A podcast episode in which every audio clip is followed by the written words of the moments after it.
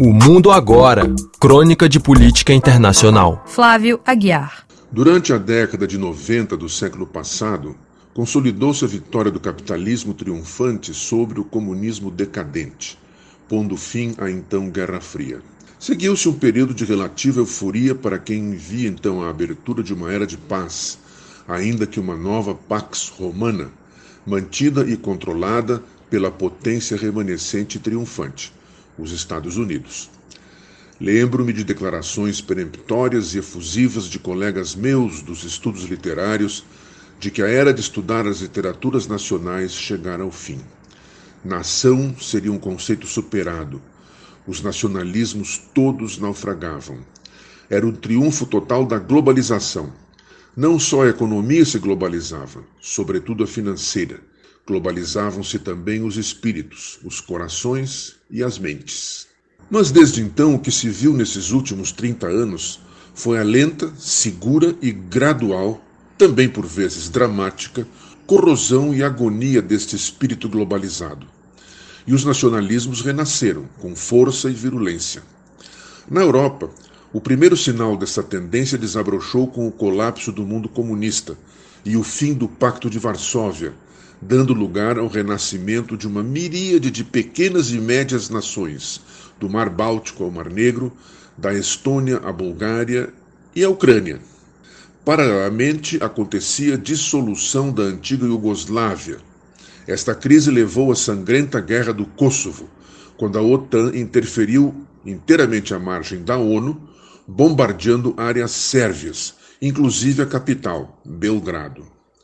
Desde então, os nacionalismos europeus foram vistos como marcas de grupos de extrema-direita, reticentes diante da União Europeia e da adoção do euro como moeda única, hoje vigente em dezenove países. Ao mesmo tempo, na América do Norte, a crise financeira aberta em dois mil e oito terminou por abrir caminho para o America First, de Donald Trump, eleito em dois mil e dezesseis, revigorando o nacionalismo dentro dos Estados Unidos. A atual guerra da Ucrânia veio remexer este quadro, provocando um embaralhamento ideológico que ainda não se sabe aonde nos levará, mas que colocou o último prego no caixão mortuário do fim das nações e dos nacionalismos. Tudo, de todos os lados, é justificado em nome de alguma forma, mesmo que disfarçada, de nacionalismo. É evidente que Vladimir Putin se apoia no nacionalismo russo, de estilo mais czarista do que soviético, na tentativa de captar apoio interno para a invasão da Ucrânia. Volodymyr Zelensky, o presidente ucraniano, enfatiza a defesa da pátria ameaçada para justificar o prolongamento de uma guerra que dificilmente vencerá e que vem devastando seu próprio país. A mídia mainstream do Ocidente se esmera em pintá-lo, além de um campeão da democracia, como um heróico líder de um país Davi que enfrenta um desmesurado Golias imperialista. Para tanto, alguns comentaristas não hesitam em se valer de uma hipérbole, figura de linguagem do exagero, comparando-o a Winston Churchill diante do fantasmagórico Hitler. Mas a coisa vai além.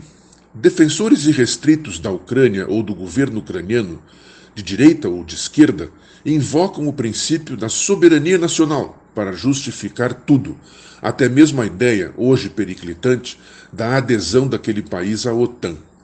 Simpatizantes da Rússia, mesmo que críticos da invasão, lembram o direito de autodefesa de Moscou perante a expansão da OTAN, absorvendo países da antiga União Soviética ou do finado Pacto de Varsóvia. A própria OTAN parece tender a se tornar cada vez mais porta-voz dos interesses e da política dos Estados Unidos, dispondo-se a tutelar militarmente a Europa inteira. Neste continente, há uma tendência a aumentar os investimentos militares, como no caso da Alemanha, o que não deixa de fazer ressoar timbres nacionalistas. Há ainda quem diga que o interesse norte-americano na tensão e no conflito visa, entre outras coisas, a diminuir a dependência europeia em relação ao gás russo e aumentar a mesma dependência do continente em relação ao gás norte-americano, fractado e mais caro. Por fim, vale lembrar que alguns analistas, inclusive aqui na Rádio France, sublinham que o fornecimento crescente de armas à Ucrânia pode fazê-las parar nas mãos de grupos de extrema-direita, dentro e fora deste país.